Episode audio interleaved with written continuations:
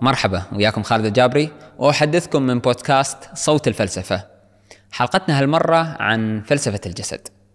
عن ما هي نظرات المجتمعات عبر الحقب المختلفة عن الجسد، كان في أوروبا، في اليونان أو حتى في الدول الآسيوية.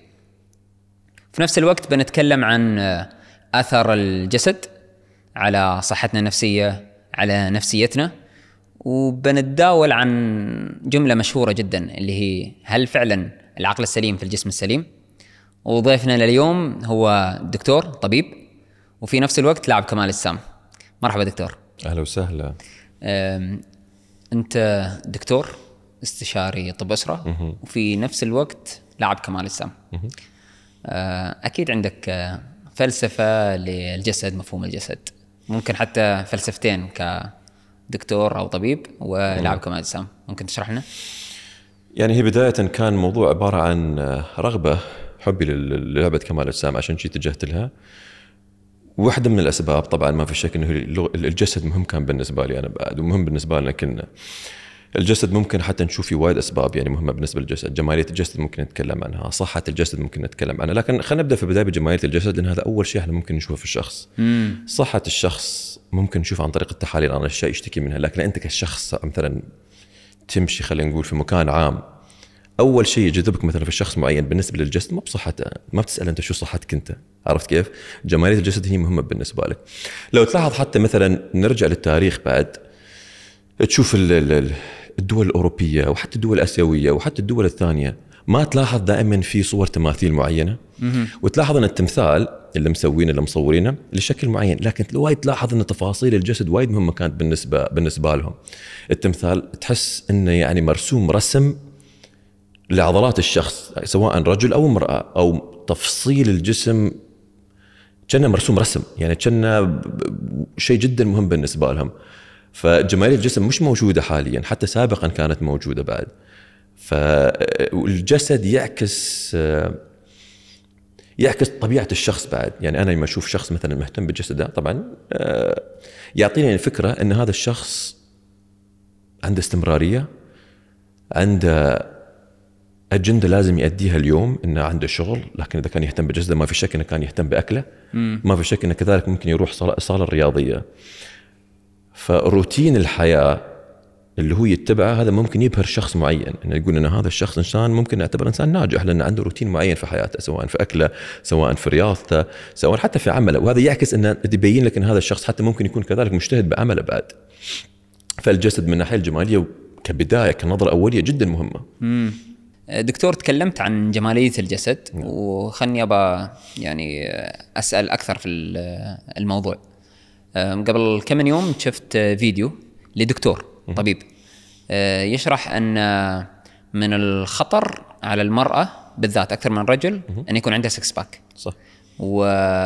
وأن نسبة الدهون جدا تكون منخفضة لأن ال six pack ما تطلع إلا بنسبة دهون منخفضة. بالفعل. بس بالذات آه، المرأة أكثر من الرجل. فهل في شكل من أشكال التعارض بين جمالية الجسد وصحة الجسد أحيانا؟ طبعا أكيد ما في شك. يعني في النهاية هي عبارة عن موضوع توازن يعني عرفت كيف؟ إحنا ما نبغى نوصل لمرحلة إن نهتم بجمالية الجسد لكن في نفس الوقت أنت تأثر فيها صحيا. إحنا لازم نوازن بين الجمالية وبين صحة الجسد دائما يعني شكل الجسم يعكس مدى صحتك أنت لما تشوف شخص مثلا وايد ناشف وايد عضلاته واضحة مم. أنا بالنسبة لي ما اشوفه إنسان صحي صحيح يعني عرفت كيف؟ يعني يعكس لي فكرة إن هذا الرجل ممكن يكون كمية الماء اللي ياخذها جدا قليلة، كمية الأكل اللي ياكلها جدا قليلة على أساس يوصل لهالدرجة من النشافة هذه.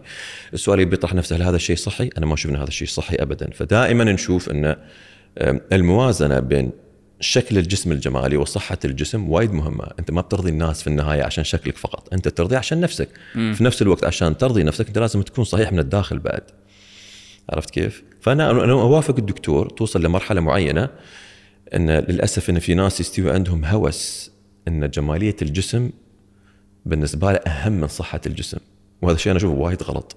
أنت عشان تحافظ على جمالية الجسم بشكل مستمر لازم تكون صحيح. مم. عرفت كيف؟ إحنا دائما في الرياضة عندنا شيء مصطلح مهم مهم يعني أو حتى كمال الاجسام كونسستنسي اللي هي الاستمرارية. فإنك تستمر بالطريق هذا ما تقدر تكون بهالطريقة هذه لفترة طويلة. طبعا بعدنا ما دخلنا على جمالية الجسد وال الإبر اللي ممكن تأخذ أو أو المقويات اللي ممكن تأخذ. هذا مخلصين منه المفروض هذا لا هذا موضوع ثاني هذا خلاص هذا موضوع ثاني. أي أشياء غير مصرحة نستعملها، الشخص اللي بيستعمل شيء راجع له، إذا عنده مثلا بطولة واعتبر إن هذا عبارة عن مصدر رزق، هو يتخذ هالقرار هذا ويحط في باله مجرد ما يحط هالقرار هذا يعرف المضاعفات اللي ممكن تستوي له. والمخاطرة اللي والمخاطرة ما في شك يعني. حتى في موضوع أيضا جمالية الجسد وفلسفة جمالية الجسد لو تشوف التماثيل اللي تكلمت عنها في اليونان مختلفة تماما عن آه آسيا. نحن عاد بالضبط. في الوطن العربي أظن ما عندنا تماثيل معروفة باشكال نحن بس ويو. حرام. ف... بس ويو. ف... فاليونان دائما مفصلين بأجسامهم. ال- الآسيويين يكونون متان.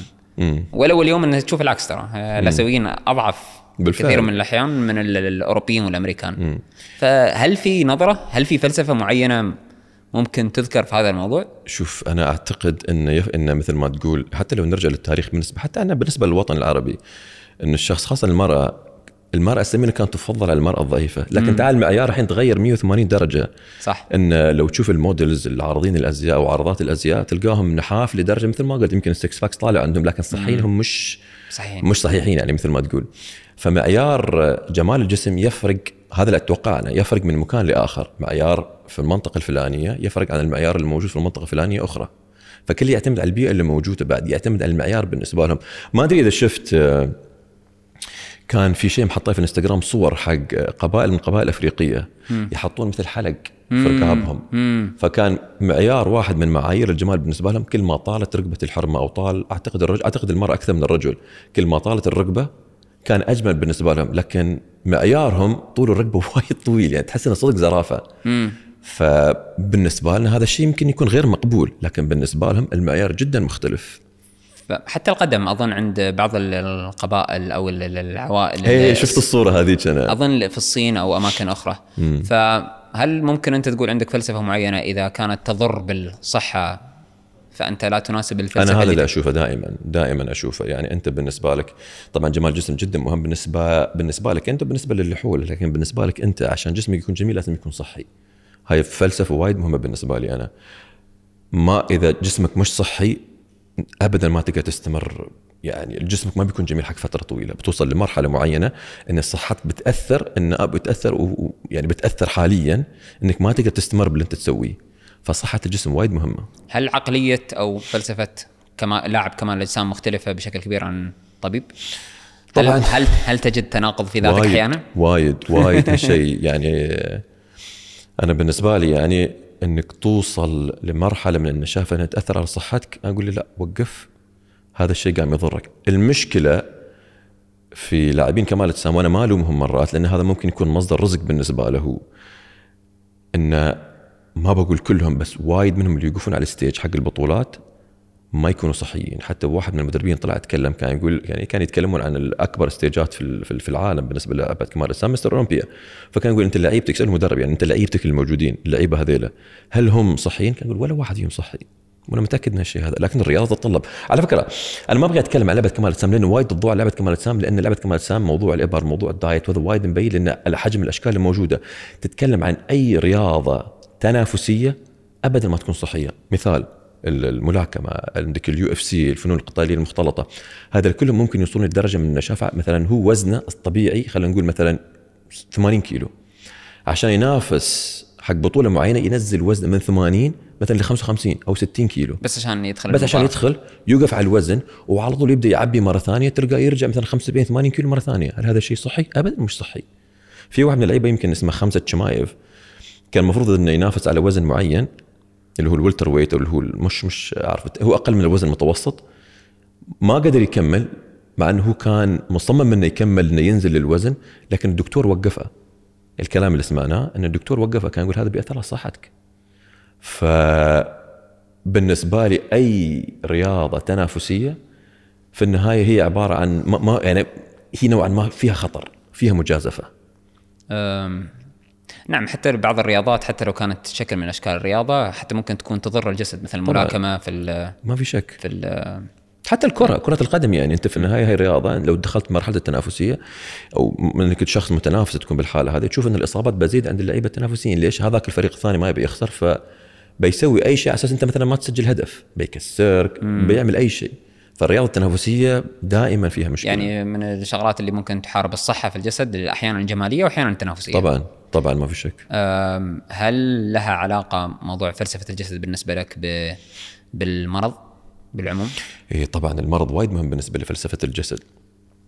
شوف الشخص سواء كان سمين أو ضعيف هذا شخص غير صحيح يعني في النهاية. بس إحنا بنتكلم عن السمنة لأن هي أشياء منتشرة حاليا في الوقت هذا. أه، مجرد ما تسمن أو يزيد وزنك عن الحد الطبيعي لفترة طويلة من الجسم في الحاله هذه أنت تكون معرض أكثر لأمراض معينة سواء ضغط سواء سكر سواء ارتفاع نسبة الدهون. وهالأمراض هذه اللي بتؤدي إلى أمراض أخرى جلطات في الدماغ جلطات في القلب وغيرها من الأمراض هذه. فما في شك يعني إن الجسد إذا ما تهتم فيه من الناحيه الصحيه ما في شك إنه بيؤدي إلى أمراض والامراض لها عواقب وخيمة في المستقبل بعد.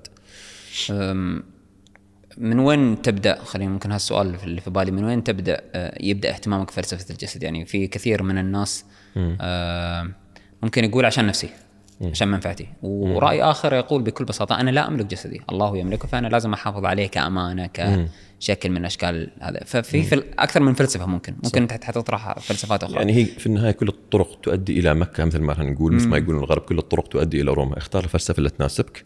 في النهاية أنت لازم توصل للهدف المرجو يعني بالنسبة لك. جسمك صحيح وجميل بس صحيح أول شيء يكون ثم جمالية الجسد. أنا بالنسبة لي يعني إذا أرجع للتاريخ أنا كنت ضعيف وايد. فعرفت كيف؟ أنت لما تكون ضعيف شكلك يكون فراجايل أو شكل مكسور مش مكسور يعني تبغي جسمك يكون أفضل. خاصة إحنا كرجال بالنسبة لنا ال- ال- الشخص المفتول يعني إحنا يمكن صغار دائما مثل ما نقول نشوف رسوم متحركة نشوف المصارعة نشوف هذه شخص مفتول وكل رجل لوقت معين من حياته أو حتى لوهلة معين من حياته إنه يبغى يكون أقوى واحد في العالم. فنظرة القوي بالنسبة للرجل هو الشخص المفتول. ممكن الناس يختلفون عليها طبعا في اختلاف وايد في الكلام هذا لكن هاي النظرة كشكل هذا موجود بالنسبة لنا. فأنا يمكن يعني بدايتي كانت أبغي أحسن شكل جسمي لأ- كي أكون أقوى هي القوة كانت في البداية القوة بالنسبة مش لي. الجمالية. أنا بالنسبة لي كانت قوة في البداية فسبحان الله تبدأ تدخل يعني هي جمال الجسم لها علاقة بالقوة بعد أنت في في ضرابة معينة أكيد إحنا كنا مراهقين ضاربنا عرفت كيف؟ يعني ممكن تخوفهم تهولهم إذا شافوك أنت مثلا شخص مثلا مفتول العضلات بالطريقة هذه عرفت كيف؟ نعم فأنت قصدك الدوافع ممكن تكون اختلاف انه والله أنا بحافظ على جسدي طبعاً. جمال طبعاً. قوة أنا لا أملك جسدي لازم أحافظ عليه لمستوى أحس إنه يفرق مع العمر ويفرق على خلفية الشخص ويفرق على جنس الشخص يعني مثلا أنت يوم صغير إذا مثلا ضعيف تبغي تكون أقوى شكل الجسم ما يهم بالنسبة لك. إيه. يوم تكون مثلا شخص سمين لا شكل الجسم هني مهم مهم بالنسبة لك بيكون عرفت كيف؟ أنت كمثلا الأنثى القوة ما بتهمها كثر ما يهمها مثلا شكلها عرفت كيف؟ كل ما يكبر الشخص في السن لا الصحة هنا تبدأ مه... تكون مهمة بالنسبة له. عرفت كيف؟ فيفرق عمر الشخص جنس الشخص والبيئة اللي حوله. مثلا شخص متدين مهم بالنسبة له إنه مثل ما قلت إن أنا أرضي ربي في الحالة هذه. نعم. عرفت كيف؟ طبعا كلنا في النهاية نرضي نرضي ربنا رب العالمين يعني بس بطرق مختلفة. نعم. السؤال اللي في بالي الآن تكلمنا عن أكثر من جانب في فلسفة الجسد بس الجانب النفسي كثير ما يطرح. يعني أنا أتذكر واحدة من ال- الحلول ال- السريعة والبسيطة يشرحونها دائما الاكتئاب والحزن. روح العب رياضة. صح. أركض. أنا بالنسبة كل صح.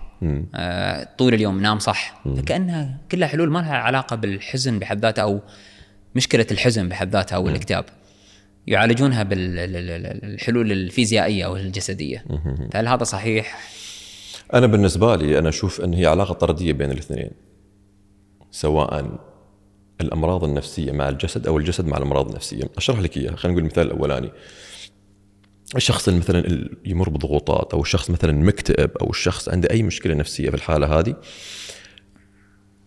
ما في شك إن ممكن هذا الشيء يؤدي إنه يرتفع مثلا ضغوطات نفسية خلينا نقول وفي دراسات أثبتت إن الضغوطات النفسية مثلا قلة النوم آه، كثرة الشغل السهر المنى مثلا الشغل مضغوط أنت فيه بالحالة هذه هذه ممكن ترفع لك هرمونات معينة هرمون حنسميه هرمون الكورتيزول هرمون الكورتيزول.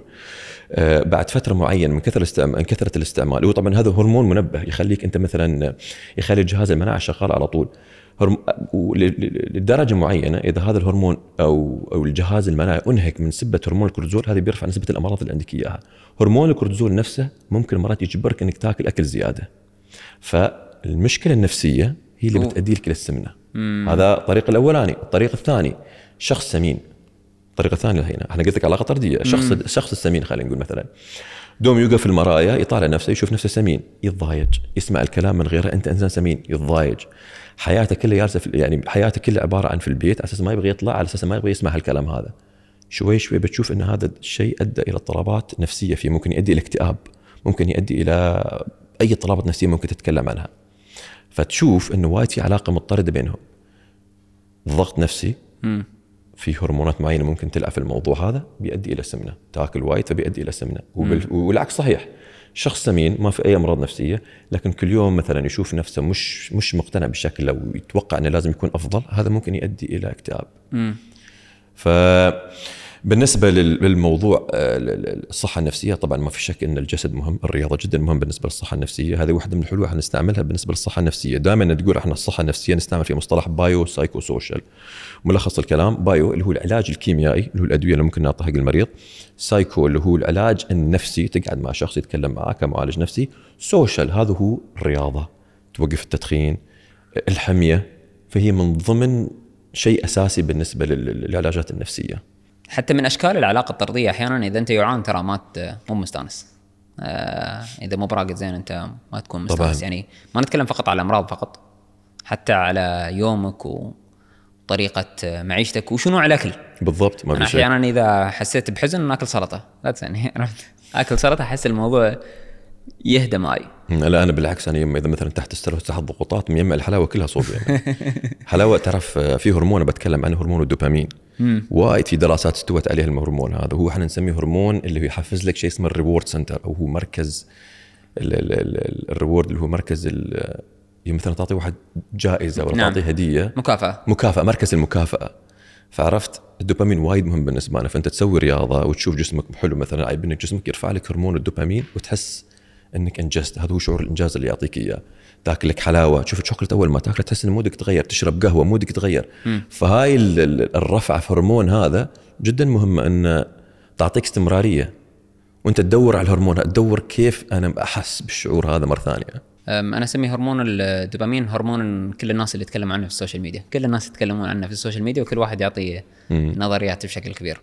أنا ودي أسألك أيضا عن يعني جملة مشهورة بشكل كبير أه، أه، اللي هو العقل السليم في الجسم السليم. هذه يذكرونها بشكل كبير. دائما في المدرسة نسمعها العقل السليم في الجسم السليم مدربين الرياضة بالذات. إيه. لكن أنا بفاجئك بشيء يقولونه بين الأوساط بس ما ينتشر بشكل كبير اللي هو انه دائما يقولون عن لاعب كمال الأجسام تراه مو بذكي. وهذا اللي كنت بقوله أنا بس ما أقدر أعمم في الموضوع هذا. إيه، فيعني في في آه، أحيانا مقولتين مقولة بين الدواوين خلينا نقول وبين المجالس آه، ومقولة نتعلمها في المدارس.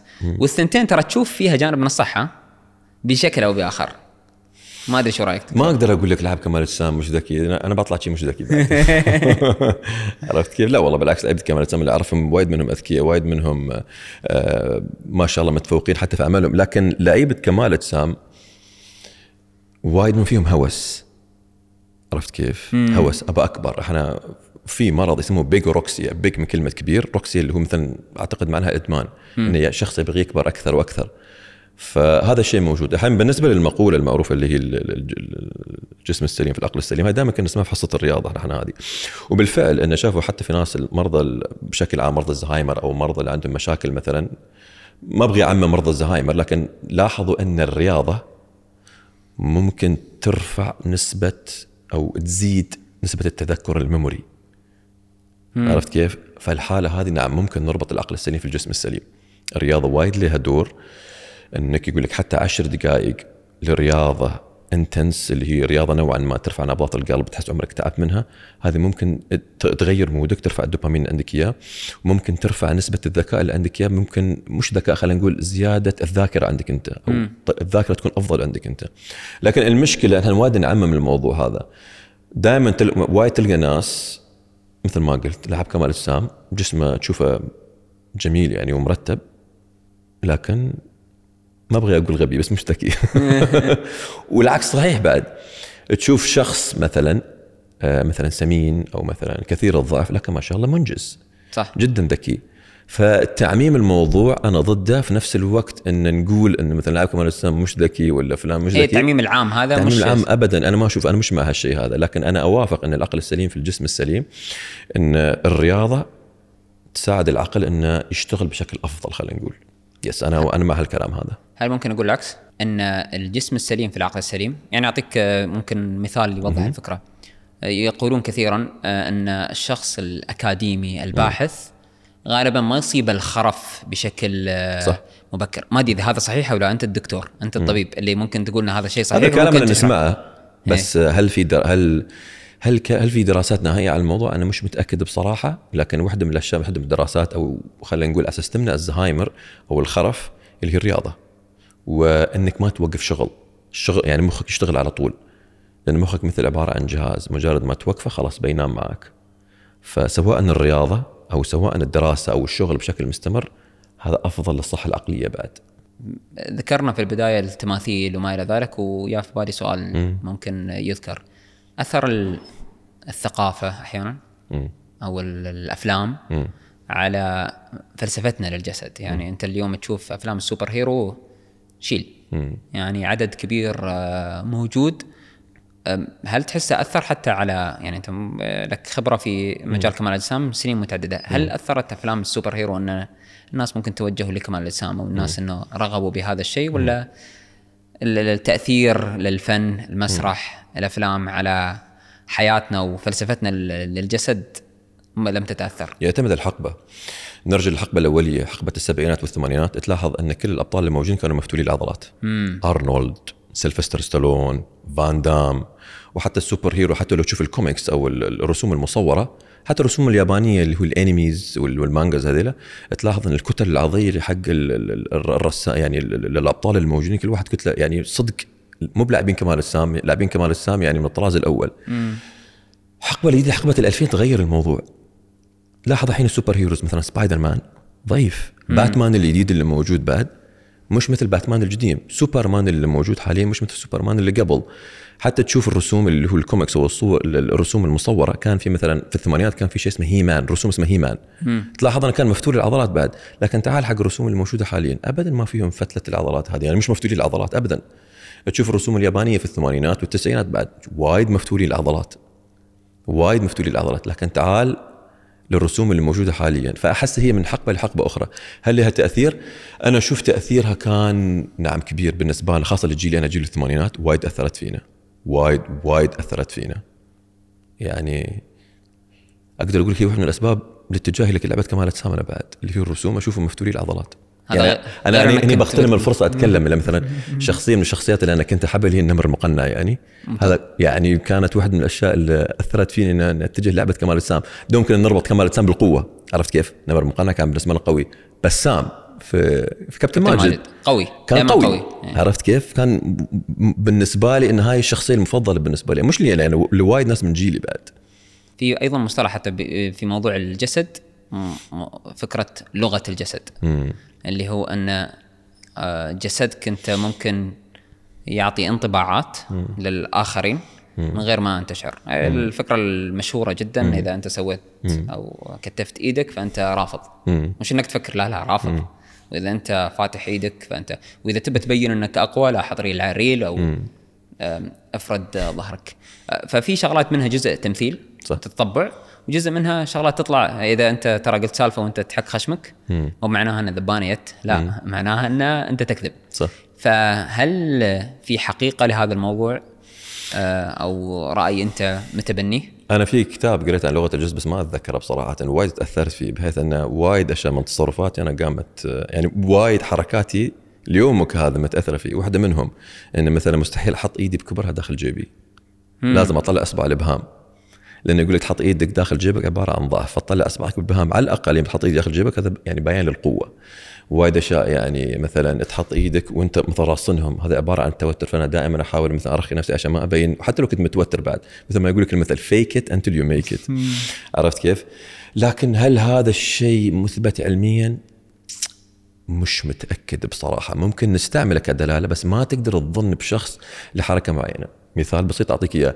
يقول لك حركة إنك تحط إيدك على خدك عبارة أنت شخص غير مهتم. أنا أغلب مرضاي أتكلم معهم بهالطريقة هذه بكون مهتم.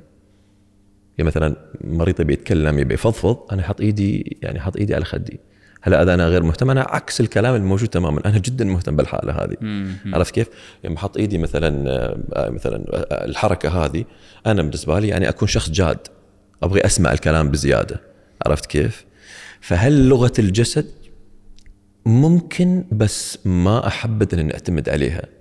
يعني مش دليل حسب قاطع حسب مثل يعني مش دليل قاطع ممكن نستعمله في الشرطة ممكن نستعمله حق ال يعني انتروجيشن هالأمور هذه. لكن بالنسبة لي يعني آه، يعني تعرف آه، يعطي وايد فكرة نمطية. وأنا أشوف إنه يعني الفكرة النمطيه قبل ما تبدأ تتكلم مع الشخص وتحاسب على حركاته كأنك تقول والله أنت شو برجك وعلى أساس برجك تتعامل معه. وأنا ضد هالشيء هذا طبعا. هذا موضوع حلقة ثانية. هذا حلقة ثانية. بس كمثال أعطيه يعني عرفت كيف؟ مشكور دكتور على الله يحفظكم. إن شاء الله. مشكور على قبول الدعوة. لا شكرا جزيلا لكم. دعوة جدا جميلة وحلقة جدا جميلة استمتعت فيها بعد بصراحة. شكرا. الله يحفظكم إن شاء الله.